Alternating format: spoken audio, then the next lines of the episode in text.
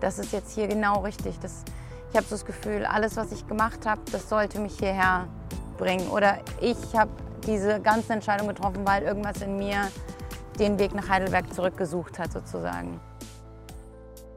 Willkommen zu Mein Platz, dem Porträt-Podcast der rhein zeitung Ich bin Matthias Kehl und ihr habt gerade Larissa Ries gehört, mit der ich mich für diese Folge getroffen habe.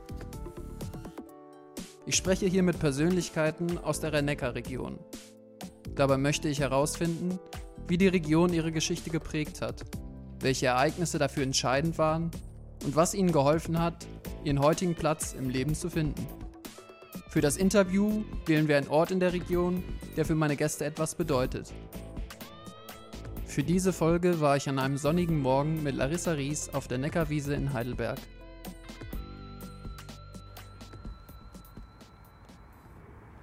Wir haben es morgens. Ist das so deine Zeit normalerweise? Jetzt ist für mich schon mittags eigentlich. Also jetzt ist ja gerade, wie viel Uhr haben wir es jetzt gerade? Irgendwie neun oder Kurz so? Nach Kurz neun, nach ja. neun. Also ich bin jetzt schon ein paar Stunden wach. Und ähm, ja, also eigentlich ist, es, eigentlich ist es für mich schon so mittags oder später Vormittag. Brauchst du morgens was, um in Schwung zu kommen? Kaffee oder eine Sportsession oder so? Nee, also ich muss echt sagen, ich bin einer von diesen ganz unangenehmen Leuten, die so sofort wach sind und gleich aufstehen müssen und was machen müssen und so. Weißt du, also ich finde, es gibt nichts Schlimmeres als diese Leute, die so ewig lang morgens brauchen und erstmal, weißt du, klarkommen müssen so. Das macht mich auch aggressiv. Also es ist echt so, ich bin morgens wach und dann will ich direkt was machen. Also ich brauche eigentlich weder, weder Kaffee noch äh, Sport, obwohl ich beides äh, nutze, aber ähm, nee, also ich kann auch so. Wir sitzen hier auf der Neckarwiese in Heidelberg. Wann warst du das letzte Mal hier? Ähm, gestern. ich bin sehr oft auf der Neckarwiese. Ähm, weil ich bin ja auch hier aufgewachsen, also nicht auf der Neckarwiese. Ich habe nicht hier unter der Brücke gelebt oder so an der Neckarwiese, aber ich war hier sehr oft und irgendwie, weiß nicht, ich gehe hier viel auch mit meinem Hund Gassi und äh, Neckarwiese beruhigt mich irgendwie total, vor allem morgens, weißt du, weil hier, ist, hier sind alle meine Freunde, meine Entenfreunde hier, die wir hier schon die ganze wahrscheinlich im Hintergrund auch hören. Und ähm, das gibt mir so voll die Beruhigung. Ich kann so ganz gut in den Tag starten, weißt du, wenn ich vor so eine Runde am Neckar entlang laufe und so, finde ich ganz geil. Also verbindest du damit auch eine gewisse Morgenroutine so? Ja, schon. Also ich bin nicht jeden Morgen da, aber schon sehr oft. Also mindestens zwei, dreimal die Woche bin ich eigentlich an der Neckarwiese, ja. Auch hier, wo wir gerade sitzen. Schön, dass du hier bist und meine Einladung angenommen hast. Danke für die Einladung. Und bevor es weitergeht, gibt es noch ein kleines Porträt über dich. Okay. Jetzt bin ich mal gespannt. Larissa Ries, auch bekannt als Larry Luke, ist Radiomoderatorin, DJ, Musikproduzentin, Songwriterin und Schauspielerin. Außerdem glänzte sie als Ensemblemitglied bei Jan Böhmermanns Neo-Magazin Royal und betreibt einen sehr unterhaltsamen Instagram-Account. Sie ist am 28. Mai 1988 in der ecuadorianischen Hauptstadt Quito geboren. Ihr Vater ist Deutscher, ihre Mutter kommt aus Argentinien Ihr knapp zwei Jahre älterer Bruder kam in Venezuela zur Welt. Ihre Kindheit verbrachte Larissa zunächst in Cascais in Portugal, bis die damals Zehnjährige mit der Familie für den Jobwechsel ihres Vaters nach Deutschland zog. Was für die junge Larissa zunächst ein schwieriger Wechsel war. Am liebsten hätte sie damals ihren Vater überredet, in Portugal zu bleiben.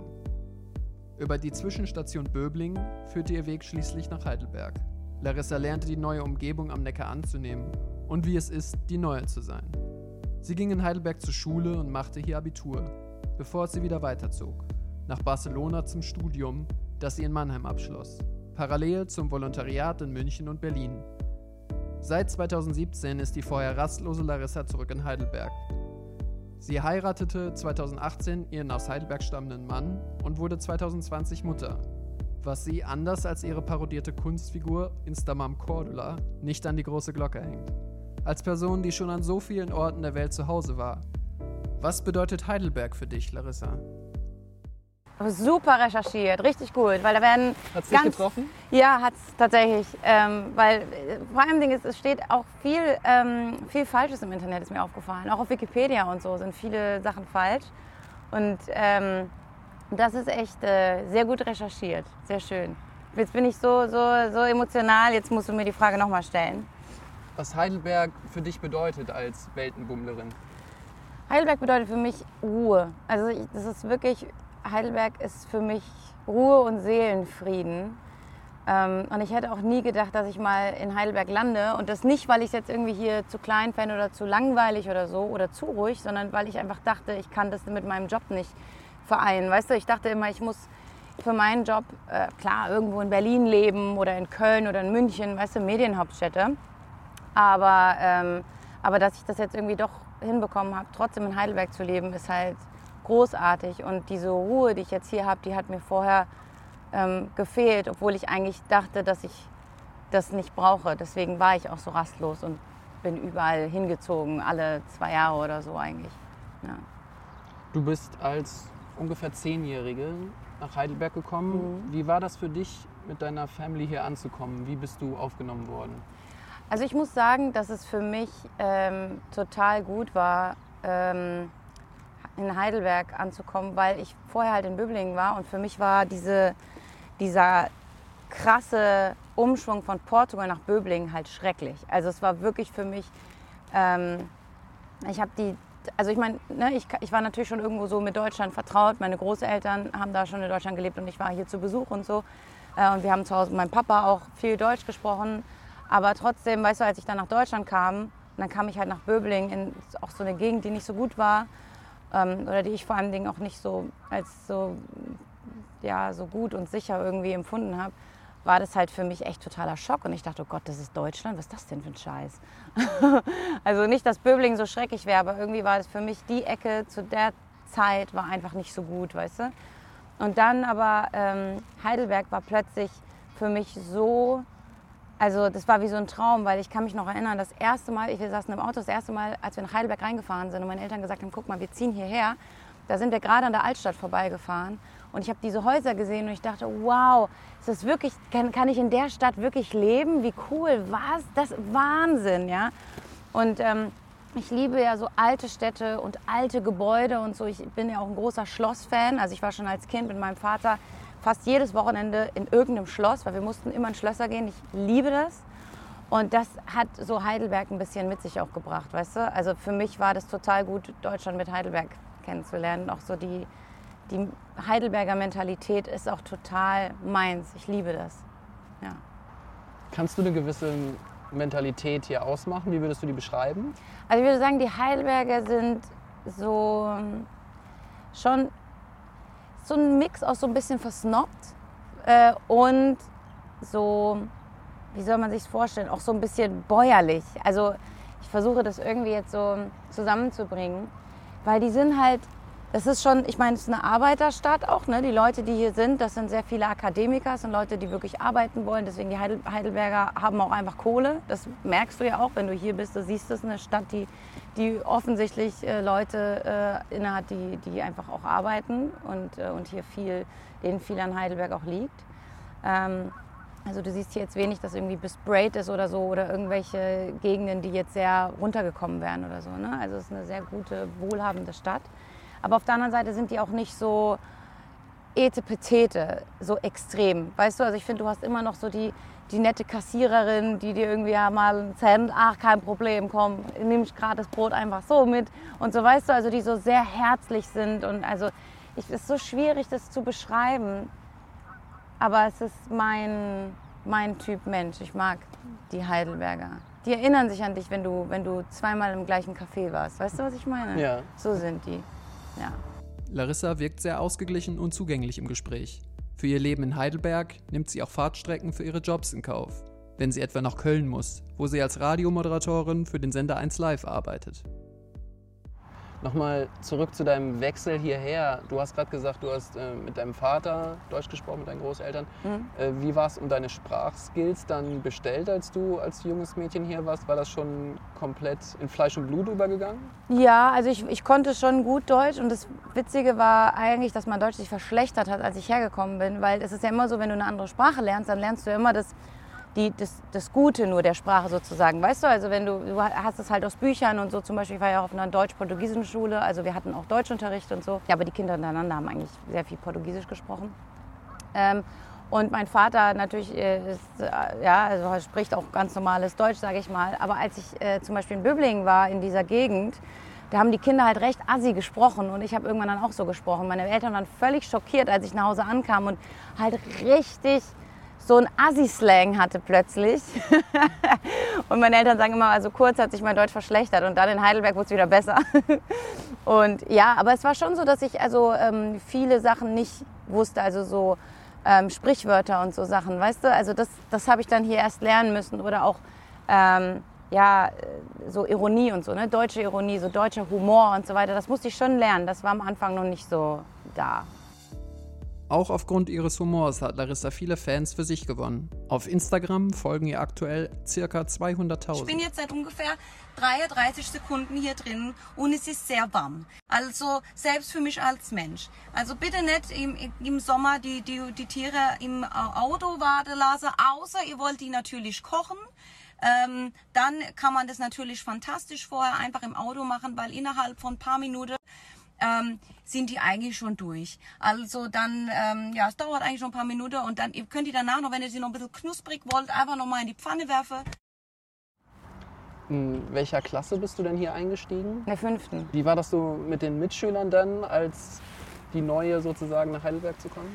Es war okay, weil dadurch, dass, äh, dass es das Gymnasium angefangen hat, waren viele von uns da, die sich auch nicht kannten. Es gab schon welche, die auch zusammen in der Grundschule waren und so, aber ich war zum Glück dann nicht die, die in der Mitte vom Jahr äh, äh, reinkam. Das, deswegen ging es eigentlich und ich bin auch gut aufgenommen worden. Also ähm, ich wurde so wie alle, glaube ich, mal in der Klasse irgendwann mal gemobbt. Aber ich glaube, bei uns in der Klasse war auch jeder mal dran. Kennst du das? In der Klasse ist immer so einer der Boomern. Ist eigentlich wie bei diesen ganzen Reality-Formaten im Moment. Es gibt immer so einen, auf dem wird rumgehackt. Das war ich ein paar Jahre lang auch. ähm, und dann war es dann auch mal wieder jemand anderes und so. Also war gut, bin gut aufgenommen worden eigentlich. In Ordnung für dich? Ja, war total, ja. war total in Ordnung. Also es gab viele Leute, die dort neu in der Klasse waren und sich untereinander nicht kannten. Dann hast du hier Abi gemacht mhm. und hast dich aber entschlossen, dann Heidelberg wieder zu verlassen. Ja. Wie war da der Entscheidungsprozess? Also da war es so, ähm, ich hatte eine Freundin aus Ecuador da, mit der ich in Ecuador im Kindergarten war und die hat in Barcelona studiert. Und ich war schon so gut wie fertig mit dem Abi und wusste, dass ich irgendwie einen Schnitt von zwei haben werde. Und für Medien- und Kommunikationswissenschaften, was ich eigentlich studieren wollte in Mannheim, hätte ich halt 1, irgendwas gebraucht. Und dann wusste ich schon, okay, ich werde es dort nicht direkt schaffen. Was mache ich jetzt? Ich will jetzt nicht irgendwie ein Jahr Work and Travel oder irgend sowas machen, sondern ich will direkt anfangen zu studieren. Ich habe direkt Bock, irgendwie was zu machen. Und die hat mir halt erzählt, dass sie in Barcelona da an dieser Uni studiert und äh, das wäre da ganz cool. Und da gibt es auch irgendwie Journalistik und Medienwissenschaften und so. Und dann soll ich doch da einfach mal hingehen. Und dann habe ich da eine Aufnahmeprüfung gemacht und habe die bestanden. Und dann bin ich dahin mit dem Ziel, eigentlich nur ein Jahr dort zu bleiben, damit ich danach zurückkommen kann, um äh, halt in Mannheim zu studieren. Und dann war es aber so schön, dass ich noch ein Jahr dran gehängt habe. Und dann aber war mir relativ klar, dass für, für den Job, den ich machen möchte, also das war mir da auch schon sehr bewusst, dass ich Radio machen will, werde ich nach Deutschland kommen müssen. Also alleine auch, weil ich in den deutschen Medien stattfinden will und was machen möchte. Und das wäre halt einfach, die Hürde wäre für Spanien einfach zu hoch gewesen. Also ich meine, natürlich spreche ich fließend Spanisch und habe dort dann auch Katalan gelernt und so, aber es ist trotzdem nicht das Gleiche, wie wenn du hier in Deutschland bist, wo du ne, mit den Medien dann zum Teil auch aufgewachsen bist und einfach die Sprachbarriere nicht hast. Die hast du ja trotzdem irgendwo immer. Mhm. Ne? Und ich muss auch sagen, dass ich die Uni hier auch besser fand. Also die Uni war schon okay, in der ich war. Es war sehr praxisorientiert, was sehr, sehr gut war und mir im Nachhinein auch noch mal mehr gebracht hat, muss ich sagen, jetzt, wenn ich so, so drauf schaue. Aber ich wollte immer diese wirklich ähm, Ausbildung in Deutschland haben an einer öffentlichen Uni. Das wollte ich für mich einfach irgendwie. Deswegen war das dann die Entscheidung, nach zwei Jahren auch wieder zurückzukommen und dann tatsächlich auch an die Uni Mannheim zu gehen und dort den Abschluss Zum Ende ihres Studiums entdeckt Larissa durch ein Praktikum bei Big FM im Sounddesign die Freude am Moderieren. Sie bewirbt sich auf mehrere Stellen im Radio. Eine Zusage kommt aus München beim Radiosender Energy. Larissa kann nicht abwarten und beginnt ihr Volontariat bereits bevor sie ihr Studium abgeschlossen hat. Als das Arbeitspensum für sie im zweiten Jahr zu extrem wird, lässt sie sich freistellen und konzentriert sich auf ihren Studienabschluss. Dann winkt die nächste Herausforderung beim Radiosender Jam FM in Berlin. Dort bekommt sie auch ihre eigene Radiosendung, Larissa am Nachmittag. Jetzt hast du schon viel über dich erzählt, aber ich finde, viel lernen wir auch über unsere Freunde und Vertrauten, die quasi die Außenperspektive über uns haben. Ja. Jetzt habe ich auch jemanden gesprochen, der uns was über dich erzählt hat. Okay. Ich gebe mal ein paar Stichworte, vielleicht kommst du drauf. Mhm. Also, ihr habt euch in Berlin kennengelernt. Ja. Jam FM. Ja. Die Arbeitsstation. Und es ging auch um Verkehrsansagen. Hast du eine Ahnung, wer das sein könnte? Um Verkehrsansagen? Nee, also JamFM muss es meine Freundin Caro sein, weil da habe ich sie kennengelernt. Obwohl ich mit JamFM mit den Leuten immer noch, mit vielen dort noch in Kontakt bin. Aber das ist auf jeden Fall die Caro, oder? Dann hören wir mal rein. Ich bin Caro Nieder und ich komme auch aus dieser ganzen Medienbubble. Also ich bin auch Radiomoderatorin, Social-Media-Redakteurin und genau in dieser Medienwelt habe ich Lari damals auch kennengelernt. Das war vor so acht Jahren. Da habe ich gerade Journalistik studiert und ein Praktikum bei JamFM, also dem Radiosender in Berlin, gemacht. Und da war Lari zur gleichen Zeit dort und war so in den letzten Zügen ihres Volos, also der Ausbildung zur Radiomoderatorin. Ja, und da haben wir uns kennengelernt und lieben. Caro, krass, ist so lang her, oh Gott. Wir sind so alte Schweine geworden. krass. Wie ist dein Draht zu Caro? Sehr, sehr eng, sehr, sehr eng. Also wir haben, ähm, wir haben uns schon damals gut verstanden bei JMFM, aber waren da noch nicht so eng befreundet. Und es kam dann irgendwann mit der Zeit. Also wir haben immer irgendwie Kontakt gehalten und dann irgendwann wurde es immer closer und closer und closer. Und ähm, sie ist jetzt einer meiner absoluten besten, engsten Freundinnen. Also ich habe so einen so so ein Pool, sage ich mal, von so vier oder fünf sehr, sehr, sehr, sehr engen Freunden und da gehört sie auch dazu. Und sie ist die Einzige, die ähm, auch eben, wie sie sagt, so in dieser Medienbubble ist. Das ist halt auch ganz cool, weißt du, weil alle meine anderen Freunde haben nichts mit Medien zu tun. Weder mit Medien noch mit Musik. Und dann ist es manchmal auch so schwierig, denen so Sachen zu erzählen, weil man muss alles erklären. Weißt du, und bei Caro ist es so, sie weiß sofort, wie man sich fühlt, sie weiß sofort, worum es geht. Das ist halt ganz geil auch irgendwie. Das ist noch so das, das, das Add-on unserer Freundschaft. Ich habe Caro gefragt, was dich als Persönlichkeit ausmacht. Ich habe ein bisschen Angst, weil die Caro, die muss nicht jedem gefallen. Weißt du, was ich meine? Deswegen bin ich mal gespannt, was sie jetzt erzählt. Die ist sehr ehrlich. Jetzt mal abgesehen von diesen oberflächlichen Sachen, die man vielleicht auch als außenstehende Person beurteilen kann. Zum Beispiel, dass Larry unglaublich witzig ist. Also das weiß man spätestens, seitdem man sie auf Instagram entdeckt hat. Hm, mal abgesehen von solchen Sachen gibt es zwei Dinge, die ich an Laris Persönlichkeit sehr schätze. Das ist einmal, dass sie sehr ehrlich ist. Also wenn sie was ähm, stört, dann sagt sie dir das auch. Das kann natürlich auch mal anstrengend sein, aber es ist ja tausendmal besser, als hintenrum irgendwie schlecht über dich zu reden. Und das habe ich auch noch nicht erlebt, dass Lari mir über enge Freunde irgendwie blöde Dinge erzählt hat. Und deswegen bin ich mir auch sehr sicher, dass sie das nicht bei mir macht. Ja, denkst du. ja, sie sagt, du bist sehr straight. Ähm, war das schon immer so?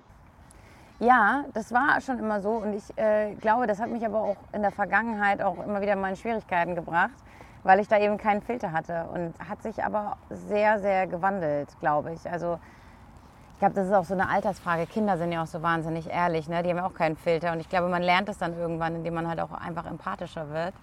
Und deswegen würde ich schon sagen, dass ich jetzt ähm, also immer noch genauso straight bin und auch sage, wenn mich was stört. Aber ich glaube, ich, ich sage es nicht mehr so hart. ich versuche es zumindest ein bisschen netter zu sagen. Stichwort Empathie. Ähm, Caro hat noch eine zweite Eigenschaft von dir genannt. Okay. Und da kommen wir jetzt auch nochmal auf die besagten Verkehrsansagen zurück. Jetzt bin ich gespannt. Und die zweite Sache ist, dass Lari sich nicht über andere Menschen stellt. Ich habe es äh, selber erfahren, sozusagen. Tatsächlich das erste Mal, als wir so aufeinander getroffen sind. Da war das ja wie eine Art Hierarchie zwischen uns. Ich war die kleine Praktikantin, sie die Volontärin, die schon die eigene Radiosendung hat. Und ich habe natürlich zu ihr aufgeblickt. Ich wollte das auch, ich fand das toll. Und äh, sie hat mich aber nicht wie diese kleine Praktikantin behandelt, sondern sie hat gemerkt, Caro hat Bock auf Radio, also nehme ich die einfach mal mit ins Studio. Ich zeig dir das mal. Und sie hat sich dann zum Beispiel auch neben ihrer Sendungsvorbereitung mit mir in das leere Studio, also was nicht on air war, hingestellt und mit mir moderieren geübt. Ich durfte da Verkehrsansagen machen oder mal das Wetter einsprechen und so Dinge. Das klingt jetzt irgendwie nach lächerlichen Basics, aber sie hätte sie nicht machen müssen. Das war ihre Zeit, die da drauf geht. Und diese Zeit hat sie sich für mich genommen. Und das ist auch was, was ich ihr bis heute sehr, sehr hoch anrechne. Weil ich bin mir tatsächlich nicht sicher, ob ich es geschafft hätte, Radiomoderatorin zu werden, wenn ich nicht als Praktikantin dieses Erlebnis gehabt hätte. Also sind wir mal ehrlich, die Aufnahmen waren scheiße. Ich habe das zum ersten Mal gemacht. Natürlich war das scheiße. Aber Lari hat mir nicht das Gefühl gegeben, dass ich scheiße bin. Die hat mir jetzt auch nicht irgendwie das Blaue vom Himmel versprochen. Die hat auch klar gemacht, ist ein schwerer Weg, aber wenn du da Bock drauf hast, dann zieh das durch und dann schaffst du das auch. Und sie hat recht gehabt. Und da bin ich natürlich sehr stolz auf mich, aber vor allem auch auf sie, weil wenn ich zurückdenke, wo mein Radioweg angefangen hat, dann war das dieser Moment mit ihr im Studio, wo ich wirklich schlechte Wetteransagen gemacht habe. Und dafür bin ich ihr heute noch sehr, sehr dankbar. Wow, krass. Das hat mich jetzt berührt. Also das mit den, mit den Verkehrs- äh, äh, und Wetteransagen, das weiß ich gar nicht mehr. Also ich kann mich noch erinnern, dass ich mit ihr ins Studio gegangen bin. Ähm, das habe ich auch, also viel gemacht, mache ich auch bis heute noch, weil ich finde halt, weißt du, gibt, man muss so Leute unterstützen, wenn die Bock haben. Und Caro war halt damals auch schon einfach so, ein, so eine coole Sau. Aber das ist krass, dass ich, also das wusste ich gar nicht. Ach, weiß ich gar nicht, was ich dazu sagen soll. Das ist schon echt, das ist schon echt cool. Aber guck mal, ich, ich wusste das so gar nicht mehr. Ja, schau an, was wir ausgegraben haben. Ja, Wahnsinn. Fordern und fördern.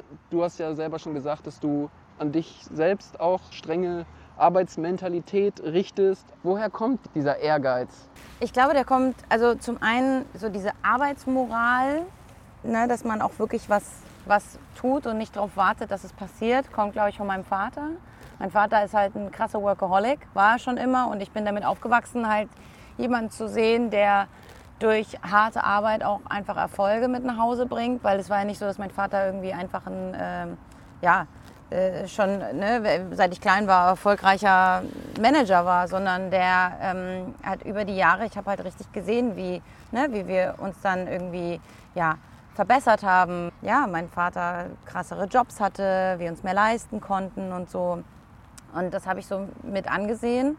Und ich glaube, dadurch kommt es halt auch. Der hat mir halt vorgelebt, ey, wenn du was willst, dann kannst du auch erreichen, aber du musst halt arbeiten. Ja? Also während zum Beispiel die Kinder aus der Nachbarschaft, da sind die Eltern, die, die Väter immer abends um 18 Uhr halt pünktlich zum Essen da gewesen und meiner halt nicht. Meiner kam halt um 8. Meiner hat halt extra gearbeitet und, ähm, und so habe ich das auch gemacht. Und, ähm, und ich bin halt auch kein Fan davon, wenn was nicht funktioniert, dann da zu sitzen und die Arme zu verschränken und sagen, oh, es ist sicher nur, weil deshalb hat es nicht geklappt. Bestimmt nur, weil, keine Ahnung, ich eine Frau bin oder weil das war unfair oder der war gemein zu mir, weißt du, sondern ich versuche als erstes an mir selbst zu arbeiten und zu sagen, okay, was kann ich denn jetzt machen, um diese Situation zu verändern und zu verbessern für mich? Das kann nur ich. Und ich glaube, das kommt von meinem Vater und ähm, auch dieses, aber das auch zu machen, was mir auch Spaß macht, weil das ist ja auch das Wichtige.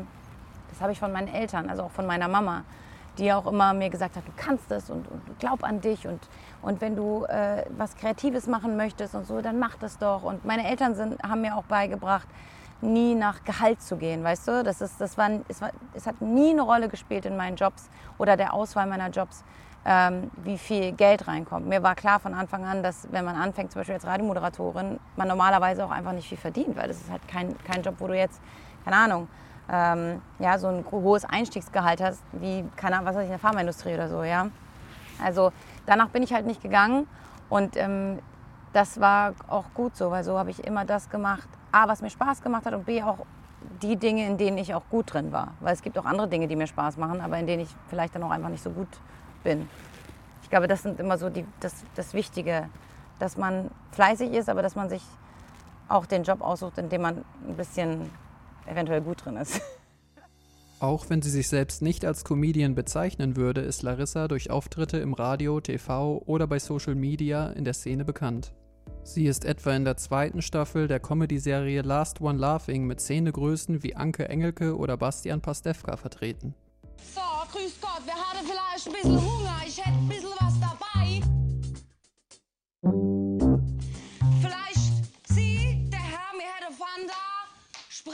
Apfelbabbel mit Gemischtel, alles was Sie haben wollen. Eigentlich sind wir ja ein Burgerladen, gell? Ich hätte gern Gurken, Tomaten, Rahmschnitzel, Gemüse. Ja. Und das alles bitte als Junior-Tüte mit einer kleinen Madagaskar-Gira. Du bist im Medial auf jeden Fall voll angekommen, bist da sehr präsent. Was trägst du eigentlich mittlerweile im Amt ein, wenn du Beruf eintragen musst?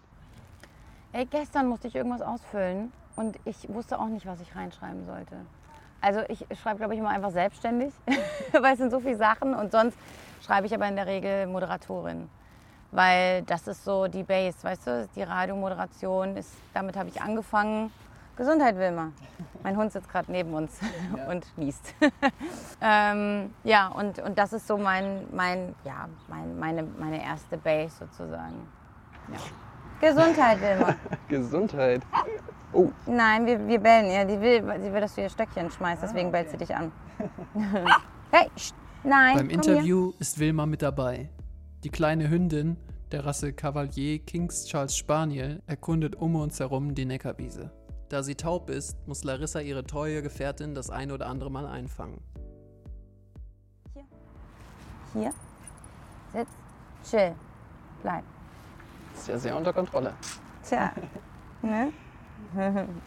Bei so viel medialer Aufmerksamkeit, die dir auch zuteil wird, äh, wie bleibt man denn da auf dem Teppich? Ähm, also ich glaube, dass es, we- weißt du, ich finde, man muss den Leuten Macht geben und dann siehst du ihren wahren Charakter. Und ich finde, diese Leute, die abgehoben sind und die so, weißt du, mit dem Erfolg so blöd werden, die waren es vorher auch schon. Nur da können sie es nochmal richtig ausnutzen und, und es zeigt sich mehr. Also deswegen, ich glaube, dass ich einfach kein Arsch bin. Ich glaube, dass ich, weißt du, also ich glaube, dass es vorher für mich, auch so wie Caro erzählt hat, keine so Hierarchie immer gab, weißt du? Auf sowas habe ich nie Wert gelegt. Es war mir immer völlig egal, wo jemand auch herkommt, was er beruflich macht. Und ähm, das ist jetzt genauso. Also ich finde, meinen Job bewerte ich jetzt nicht so über, dass ich sage, wow, ich bin jetzt durch meinen Job so ein krasser Mensch. Weißt du, ich bin ja genauso wie vorher auch. Weißt du, also so viel hat sich bei mir auch privat gar nicht jetzt dadurch verändert, weil ich mich auch mit dem Job nicht so identifiziere. Also zumindest nicht meine Persönlichkeit. Ich bin jetzt durch meinen Job nicht jemand. Ich glaube, darauf kommt es an, dass man sich, dass man den Job auch nicht zu ernst nimmt. Ich glaube, das habe ich am Anfang gemacht, weil, ne, wie ich erzählt habe, für mich war der Job alles und wichtig. Und jetzt mit den Jahren habe ich gemerkt, dass es immer noch für mich wichtig auch ist, aber dass es auch andere Ge- Dinge gibt, die auch wichtig sind und, ähm, und dass das auch ja, den Job dadurch auch bereichert, indem man ihn eben nicht zu sehr glorifiziert. Oh, mein Hund rennt weg. Filmer Moment. ab. Die hört ja nicht, deswegen muss ich holen. Jo. Sorry, bin gleich wieder da. Wilma, wir sind mitten im Interview. Sie muss kurz trinken. So. Ja, Wilma wollte kurz zum Neckar. Es war aber auch unhöflich, dass ich ihr nichts zu trinken angeboten habe. Ja, die Arme. Komm runter. Kann man So. auch verstehen. Für die tierfreundliche Larissa ist Wilma die treueste Gefährtin. Mit ihr zieht sie nicht nur gerne um die Neckarwiese, sie zeigt sie auch gerne auf Social Media. Wilma ist auch in der Community von Larissa mittlerweile Kult. Ich würde überleiten zu ein paar zügigen Zwischenfragen. Ja, Hast du Lust? gerne. Erste Frage. Club oder Kneipe? Boah. Club, wenn ich auflege, Kneipe, wenn ich nicht auflege. Dein längster Kneipenbesuch in Heidelberg ging bis wie viel Uhr? Ähm, sieben oder acht oder so bestimmt. Ja, ist aber länger her. Was war die Location? Ähm, das war in der unteren Straße und ich glaube, es war das Weinloch oder so. Ich weiß es ehrlich gesagt nicht mehr genau. Ich weiß nur, dass ich da irgendwo, ja, da habe ich noch studiert, da bin ich irgendwann um 8 Uhr morgens irgendwo torkelnd rausgelaufen, weil der Besitzer da noch war und meine Freundin die kannten oder irgendwie, ich weiß es nicht mehr. Aber es, also es ist länger her. Aber ich meine, ich muss sagen, also zumindest ist es jetzt so, dass auch immer noch, also vor Corona, ich schon noch mal in den Bars war, bis die zugemacht haben. Also ich habe den Laden schon auch oft hier abgeschlossen. Also Distille, Weinloch, so diese ganzen Moor. Obwohl jetzt war ich länger nicht mehr Moor. Aber äh, so das sind die ganzen Bars, in denen ich schon auch abschließe noch.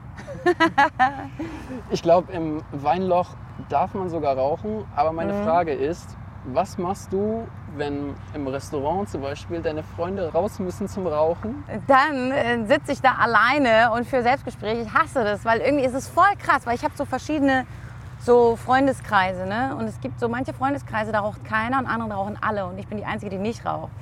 Und ähm, ja, und dann sitze ich da und führe echt Selbstgespräche. Bei dieser. Situation hat Larissa ihren Followern Einblicke gewährt. Ihre Videokamera richtet sie auf die verlassenen Plätze mit den halbvollen Gläsern. Ja, und hier sitze ich wieder mit all meinen Freunden. du erzählst einfach immer die besten Stories. Prost. Prost auf euch. Ich hasse das, wenn die alle mal rausgehen zum Rauchen, aber ich habe immer keine Lust mitzugehen. Und vor allem denke ich, bin immer die Dumme, die auf die Taschen und so aufpassen muss, wenn alle rauchen gehen. Nächste Frage. Lieber ein Wochenende in einem unaufgeräumten Zimmer verbringen oder ein Wochenende Obst essen? Nur Obst. In einem unaufgeräumten Zimmer verbringen. Aber es sind beides harte Sachen. Ich habe deswegen gefragt, weil du erzählt hast, dass du weder ein Obstfan bist, Ja. noch Unordnung gut ertragen kannst. Ja, tatsächlich. Also es ist beides schrecklich für mich. Die berühmteste Person, die in deinen Handykontakten ist. Boah, gute Frage. Ist mir auch so unangenehm, weil ich will immer damit nicht so hausieren gehen, weißt du? Weil ich das so, ich bin nicht so jemand, es gibt ja diese Leute, da habe ich so das Gefühl, die wollen das immer so auf Instagram zeigen, dass das aber so zufällig aussieht. Weißt du, so, ja, ich bin dann unterwegs hier gerade mit Beyoncé und so, aber hey, mach kein, kein großes Ding draus und so, weißt du? Deswegen, ich will das immer nicht so, so sagen oder zeigen, mit wem ich da irgendwie so in Kontakt bin, aber ich weiß es nicht, wer. Elise Mbarek vielleicht? Oder Jan Böhmermann? Ich weiß nicht, wer Im Film Fuck You. Goethe 3 übernahm Larissa 2017 ihre erste Kinorolle. Dort spielte sie unter anderem mit Elias Mbarek, den sie für den Film interviewte. Wie, wie muss deine Traumfrau eigentlich so aussehen? Lustig soll sie sein, humorvoll. Ich frage für einen Freund. Okay. Ich habe die ganze Zeit Angst, irgendwas Gemeines zu, dir- zu dir zu sagen, sonst kommen irgendwie deine Brüder und schlagen mich. Hast du Brüder? Ja, aber Jüngere. Haben die Kinder sich über dich lustig gemacht in der Schule? Nee, gar nicht mal. Dafür war es dann doch zu exotisch. Aber, Die haben dich aber wahrscheinlich nicht gesehen, weil du zu klein warst. ist gar nicht aufgefallen. Wen hast du zuletzt angerufen? Jan Böhmermann, oder? Nee, tatsächlich, weißt du, mit Elias Mbarek habe ich, glaube ich, nie telefoniert, sondern nur geschrieben und mit Jan Böhmermann habe ich schon telefoniert. Den habe ich schon verzweifelt angerufen. ja. Ist er sozusagen dein Ziehvater in der Medienbranche, der Ja. dir damals eine rein geschäftliche Freundschaftsanfrage bei Facebook gestellt Jan hat? Genau, Böhmermann ja. entdeckte Larissa Ries im Radio und überzeugte sie für seine Fernsehshow Neo Magazin Royal, wo sie zum Ensemble zählte. In der Satiresendung auf ZDF Neo performte sie in verschiedenen Rollen. Ein Shitstorm jagt den nächsten. Man kommt einfach nicht mehr hinterher. Damit Sie keinen Shitstorm mehr verpassen, haben wir eine Expertin im Team, die sich besser mit dem Thema auskennt als Lisa Müller mit Instagram. Hier ist Dr. Larissa Ries vom Deutschen Institut für Shitstorm-Wissenschaften Offenbach mit der Shitstorm-Prognose. Guten Abend, meine Damen und Herren. Die Abgasaffen von VW und ich haben uns gemeinsam in die Analyse begeben und können sicher vorhersagen, der nächste Shitstorm wird vom Papst persönlich ausgelöst. Wie ist euer Draht heute noch? Also ich war ja jetzt vor kurzem bei seinem ähm, neuen ZDF-Magazin Royal mit dabei und das finde ich halt das Schöne, dass Jan halt immer trotzdem, eigentlich in den meisten Sachen, die er macht, finde ich irgendwie immer noch statt. Also holt mich immer noch für Sachen dazu und äh, ja, und das finde ich, finde ich cool. Ein guter Typ werde ich auch immer, immer dankbar sein für das, was er für mich gemacht hat. Ich glaube, er weiß es gar nicht. Ich glaube, der merkt es gar nicht. Ich glaube, dem ist das einfach egal. Der, der, der weiß gar nicht, glaube ich, wie viel er ähm, zu meiner Karriere beigetragen hat. Weißt du, der, der ist einfach ein netter Typ. Der, der, der, die Leute, die er halt mag, die unterstützt er halt einfach. Letzte Frage. Fährst du immer noch das alte Auto von deiner Oma? Ja, immer noch. Und ich sehe es nicht ein, es äh, zu verkaufen, weil, oder zu verschenken, weil es ist halt, äh, es war mein erstes Auto, weil ich, ich wollte, weißt du, ich wollte nicht mal den Führerschein machen. Ich hasse Autofahren. Ich habe Angst vorm Autofahren. Und, ähm, und es gibt keinen speziellen Grund. Also war jetzt nicht irgendwie, dass ich, ähm, ach guck mal, da macht sich einer nackig am Neckar. Tja, ihr verpasst gerade was, liebe Hörerinnen und Hörer. Ah, schick. Ähm, ja, also er hat ein Handtuch drüber. Es ist jetzt kein Exhibitionist oder sowas hier. Ich Und glaub, ist der ja auch war, eine Dusche da. Ja, ich frage mich aber gerade, was er. sagen. Vielleicht war eine Runde Schwimmen Neckar oder so. Naja, ähm, jetzt bin ich gerade ganz rausgekommen. Äh, was habe ich gerade erzählt? Über dein Auto, was du Genau. von deiner Oma bekommen hast. Genau, weil ich wollte, genau, ich wollte nämlich nicht mal einen Führerschein machen, weil ich da gar keinen Bock drauf hatte. Und dann dachte ich irgendwann, ja, okay, so aus, so, weißt du, mit, also mitläufermäßig mache ich jetzt mal den Führerschein. Und habe ihn irgendwie auch bestanden. Ich weiß bis heute nicht, wie das irgendwie geklappt hat, aber irgendwie habe ich ihn bestanden. Aber habe mich ewig lang geweigert, ein Auto zu haben, weil ich erstmal die Verantwortung nicht tragen wollte und außerdem hatte ich auch keinen Bock. Und dann aber irgendwann habe ich gemerkt, okay, so langsam auch mit dem Hund, weißt du, brauche ich auch mal ein Auto, weil ich musste die Wilma ja auch früher, wenn ich sie irgendwann mal nicht mitnehmen konnte, im Hundekindergarten lassen. Und dann da immer, bin ich am Anfang halt immer mit, mit dem Bus und so gefahren. das war halt zu viel. Also habe ich irgendwann gemerkt, okay, jetzt brauche ich doch ein Auto. Und, äh, aber ich habe das Auto halt so wenig benutzt, also wirklich nur, wenn es sein musste. Also ist es eigentlich auch noch wie neu. Meine Oma hat es auch nicht so viel benutzt, mein Opa. Und ähm, ja, und jetzt benutzen mein Mann und ich das. Mein Mann benutzt es mehr. Und es läuft gut. Gut. Was ist das für ein Auto? Will ich nicht sagen. Weil nicht, Okay. dass, dann wissen alle mal sofort, ah, da ist sie. Die Okay. diese komische Auto fährt. Alles klar. Aber ein Oma-Auto. Ganz klassisches Oma-Auto. Einfach. Larissa ist, wie wir gehört haben, mehrsprachig erzogen und auf verschiedenen Kontinenten aufgewachsen. Ich wollte von ihr wissen, wie sie die vielen Umzüge und die veränderten Lebenssituationen, an die sie sich immer wieder anpassen musste, geprägt haben. Wenn man auf deine Umzugsstation guckt, da kommt ganz schön was zusammen. Mhm. Also in Ecuador geboren, in Ja. Quito, dann nach Portugal, Mhm. Cascais, Böblingen haben wir Ja. ja schon drüber gesprochen, Heidelberg, Mhm. Barcelona, Ja. dann nach Mannheim, Ja. dann wieder nach Heidelberg, Ähm, ja. bevor es nach München ging, Ja. nach Berlin, Ja. wieder nach Mannheim, Ja. nach Stuttgart, Ja. Nach Köln Ja. und seit 2017 Wow. hier wieder in Also Heidelberg. das ist echt krass, dass du das weißt. Wahnsinn, du bist richtig gut. Krass. Mega gut recherchiert. Wo, woher habe ich das irgendwann mal so genau erzählt? Oder hast du das wieder über deine... Nee, deine du, du hast es, glaube ich, mal im Interview äh, erzählt, genau. Krass, nicht schlecht. Aber Und- dann hast du dich gut durchgesucht, ey. Wahnsinn. Ja, Aber genau so war es, ja. Und innerhalb der Städte bin ich auch ein paar Mal umgezogen. Das auch noch. Mhm. Ja. Was macht es mit einem, wenn man so oft seinen Lebensmittelpunkt örtlich wechselt? Also für mich war es einfach geil, weil das hat mir ähm, beruflich einfach viel gebracht, weißt du? Also wenn andere Leute gesagt haben, ja, ich weiß nicht, ob ich umziehen soll, weil der Job ist besser, aber hm, der ist mein Freund oder aber ich, ich will da nicht leben oder so, weißt du, diese Hürden hatte ich alle nicht. Ich wollte einen Job machen, ich habe ihn gemacht. Weißt du, für mich war einfach Job immer Nummer eins. Ähm, und das, das war zu der Zeit auch gut so. Ich, war, ich bin da voll drin aufgegangen und ich habe mich auch mega frei gefühlt, weil ich an nichts gebunden war und, und durch meine Vergangenheit war das für mich auch normal. Weißt du, ich, ich, ich, ich bin gut im Abschließen von Dingen. Weißt du, ich kann sagen, okay, jetzt mache ich meine Zelte hier, baue ich die ab und jetzt geht's wieder weiter. Und das machen zu können, das hat mich auch also wirklich so frei fühlen lassen. Weißt du, ich hatte jetzt nicht auch keine Möbel oder so groß. Weißt du, ich hatte so ein paar Mülltüten, in die die Sachen reingepackt haben und ich bin auch so immer mit der Bahn und so und so selber umgezogen. Ich hatte nicht mal ein Auto. Selbst das war mir zu viel.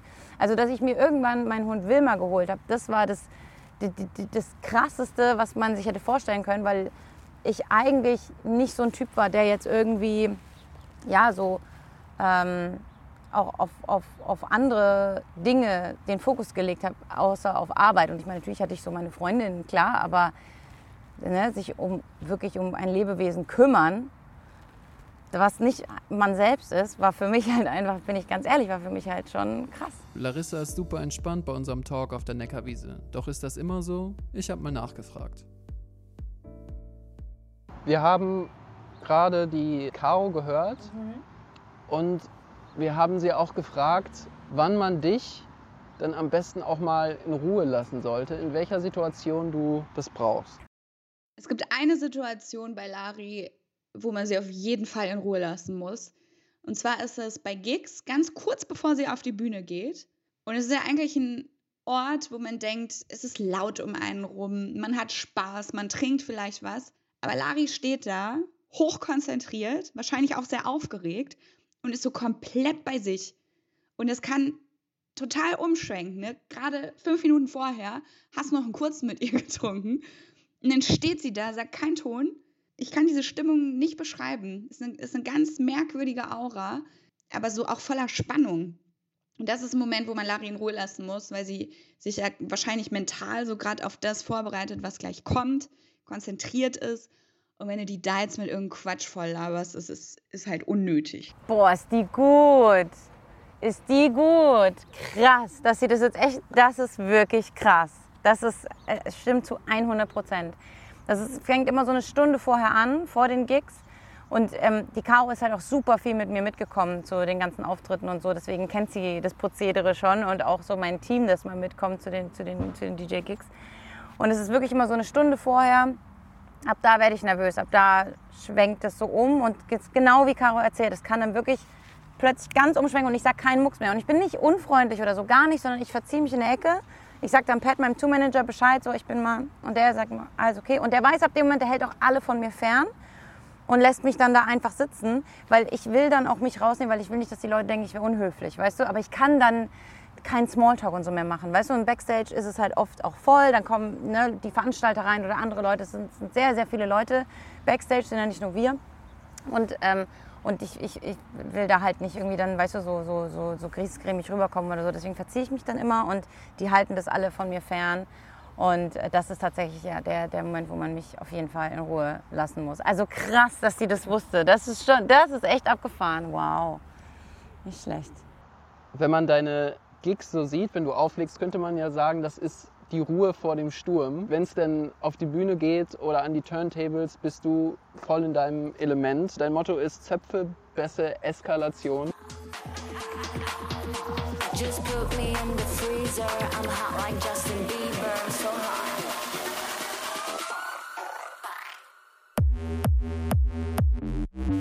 That's hot.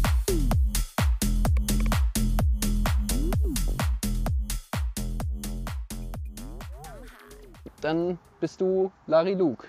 Ja, das ist so eine, so eine Verwandlung, aber auch nicht in eine andere Person, weil ich wurde auch schon oft gefragt, ja, was, ähm, wer ist Larry Luke oder ist das irgendwie, hast du dir das irgendwie ausgedacht oder wie ist das? Und ähm, ich sage dann auch immer, Larry Luke ist, das bin ich und das ist so eine Facette von mir, die halt mal raus muss. Weißt du, also wir haben ja alle so verschiedene Persönlichkeiten in uns drin ne? oder verschiedene Facetten unserer Persönlichkeit. Du wirst bei einem Bewerbungsgespräch jetzt anders auftreten als äh, nachts um drei mit deinem besten Kumpel in der Bar ne? oder vor deinen Eltern oder auch bei Gesch Geschäftspartnern oder so, bei der Arbeit. Ähm, und ähm, auch bei Freunden. Beim, ich finde auch bei manchen Freunden fällt man sich irgendwie anders als bei anderen. Ja? Und nicht, weil man sich verstellt, sondern weil das einfach verschiedene Facetten von einem sind. Und Larry Luke ist so eine Facette von mir, dieses, ich muss mal raus, bunt anziehen, laute Musik, Bassmusik. Das ist so eine Facette von mir und die kann ich jetzt nicht groß äh, sonst rauslassen oder so, weißt du? Zumindest nicht jetzt auch groß im Alltag, aber da kann ich's. Und dann mache ich das auch und zwar richtig.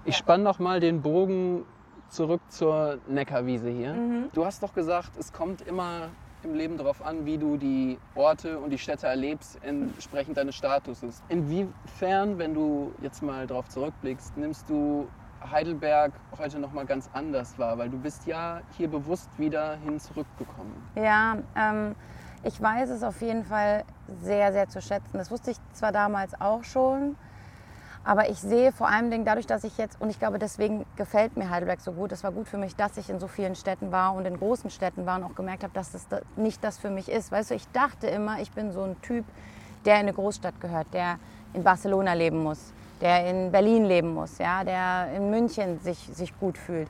Und ähm, das hat mir gezeigt, dass es eigentlich eher die ruhigere, ein bisschen kleinere Stadt ist, so wie Heidelberg. Und das ist das, was ich jetzt so extrem zu schätzen weiß, diese Ruhe. Vielleicht denken andere, die jetzt studieren, oh, das ist, weil hier geht ja gar nicht so viel ab. Wir haben hier nicht jede Woche irgendwie, keine Ahnung, Party im Techno-Club. Ähm, aber es ist so für mich jetzt in meinem Alter und mit meiner Vergangenheit und dem, was ich erlebt habe, ist Heidelberg Für perfekt. Larissa ist Heidelberg also auch ein Rückzugsort. Hier lebt ihre Familie, die die junge Mutter bewusst aus der Öffentlichkeit raushält. Sie spricht sich generell dagegen aus, Bilder oder Videos von Kleinkindern auf den sozialen Medien zu zeigen. Ihre Kritik, etwa an sogenannten Influencer-Müttern, verpackt sie mit Ironie. Auf Instagram parodiert sie ihre eigene Kunstfigur Instamam Cordula. Hallo Leute, ich bin's wieder, eure Instamam Cordula. Heute zeige ich euch, wie man Waschmittel selber macht. Die Wäsche wird zwar nicht sauber, aber heute war wieder ein ganz verrückter Tag, weil ich habe sehr viel Zeit aufgebracht, ähm, andere Mamas im Internet auf ihre Fehler hinzuweisen. Ich sitze gerade auch in meinem ersten Mama-Buch. Ähm, also ich habe zwar keine medizinische ähm, Ausbildung, aber ich finde, ich kann eigentlich auch schon Leuten medizinischen Rat geben. Lasst ein Like da. Bevor du wieder nach Heidelberg gekommen bist, hast du ja gerade schon gesagt, war dein größtes Luxusgut die Freiheit Ja. sozusagen, deine Unabhängigkeit. Die Umzüge, hast du gesagt, hast du äh, größtenteils mit der Bahn gemacht. Mhm. Und du hast gesagt, dass dein Hab und Gut eigentlich in zwei Mülltüten gepasst hat. Ja. Wie viel Müllsäcke bräuchtest du heute zum Umziehen? ähm, mehr, auf jeden Fall, weil wir sind ja jetzt ein Vier-Personen-Haushalt. Und ähm, von daher ja deutlich mehr. Also ich zähle Wilma als Person mit dazu, wie du merkst. Ja. ja, also auf jeden Fall sehr viele Müllsäcke, sogar Kisten mittlerweile. Du hast drei Staatsbürgerschaften. Mhm. Die deutsche, die ecuadorianische Ja. und die Argentinische. argentinische Mhm. von deiner Mutter. Genau. Bist als Kind oft umgezogen und dann auch als junge Erwachsene, wie Mhm. wir drüber gesprochen haben. Diese örtliche Flexibilität, die du ja hattest, ist die immer noch so ausgeprägt oder fühlst du dich mittlerweile gesettelt in Heidelberg? Ich fühle mich total gesettelt in Heidelberg. Also ich kann mir jetzt auch nicht vorstellen, umzuziehen. Gar nicht. Also weil es auch alles, alles so trotzdem läuft, weißt du, jobtechnisch. Ähm, und nee, und, und, und ich will ich auch gar nicht mehr. Also ich habe irgendwie so das Gefühl, diese, die, die Reise ist jetzt vorbei und es ist gut so. Ähm, also nee. Also es ist tatsächlich mittlerweile auch so, also wenn jetzt irgendwie es heißen würde, ja, du musst jetzt da umziehen oder wir wollen umziehen, dann würde ich sagen, ich habe keinen Bock. Also und das jetzt nicht nur wegen der ganzen Familie, sondern einfach auch wegen mir. Das ist jetzt hier genau richtig. Das, ich habe so das Gefühl, alles, was ich gemacht habe, das sollte mich hierher bringen. Oder ich habe diese ganze Entscheidung getroffen, weil irgendwas in mir den Weg nach Heidelberg zurückgesucht hat, sozusagen. Das ist schon, das hat schon alles seine Richtigkeit. Ich meine, ich weiß natürlich nicht, was in fünf Jahren ist oder in zehn Jahren. Das kann man nie sagen. Aber Stand jetzt kann ich mir überhaupt nicht vorstellen, aus Heidelberg wegzuziehen. Überhaupt nicht. Larissa, wir biegen langsam auf die Zielgerade ein. Ich hätte noch ein paar Abschlusssätze, die du einfach vervollständigen Mhm. könntest. Dieses kurpfälzische Wort oder diesen Spruch habe ich mir mittlerweile angeeignet. Ajo. Ajo. Obwohl ich das eigentlich gar nicht so viel sage, aber ich liebe das. Oder Allah hopp, auf geht's. Allah. Allah ist halt geil. Allah ist ein mega gutes, mega gutes Wort. Das empfehle ich Freunden zu erleben, wenn sie Heidelberg besuchen. Definitiv das Schloss. Auf jeden Fall das Schloss. Und ähm, die untere Straße. Ja. Das nervt mich bis heute immer noch manchmal hier. Warte, was nervt mich denn in Heidelberg? Dass die ganzen Clubs hier immer zumachen und also die, diese, diese, tatsächlich das, das Clubleben, das ist echt schade. Also wie viele coole Bars und, und Clubs hier zumachen müssen, das nervt mich immer noch. Weißt du, Sachen wie Nachtschicht und sowas gibt es nicht mehr. Ziegler zugemacht.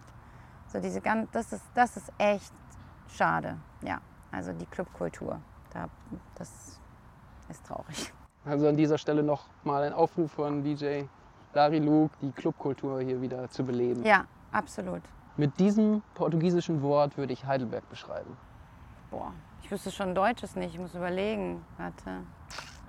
Obrigado vielleicht. Danke. Weil es ist wirklich, mir hat Heidelberg extrem viel gebracht. Also, weißt du, eine super gute Ausbildung durch meine, meine Schullaufbahn hier. Mein Mann, den ich hier kennengelernt habe. Und die Ruhe, die, die glaube ich, mir keine andere Stadt so gegeben hätte wie Heidelberg. Ja. Larissa, vielen Dank für deine Zeit. Vielen Dank für deine Zeit und für die Einladung. Hat mir sehr viel Spaß gemacht. Ja, mir auch. Danke. Ich hoffe, Wilmas Halsband hat nicht zu sehr geklimpert. Wir haben es geschafft, Wilma. Ja, du darfst wieder nach Hause. Yay. Das war mein Platz mit Larissa Ries und Wilma auf der Heidelberger Neckarwiese. Vielen Dank an Caro Nieder für die Sprachnachrichten, an Christoph Ries für die Vermittlung und natürlich an alle, die hier zugehört haben. Weiterführende Informationen zu meinen Gästen und Hintergründe gibt es in den Show Notes. Anregungen, Kritik und Gästewünsche gerne an online.rnz.de richten. Dieser Podcast ist eine Produktion der Rhein-Neckar-Zeitung und abspielbar auf rnz.de, Spotify und iTunes.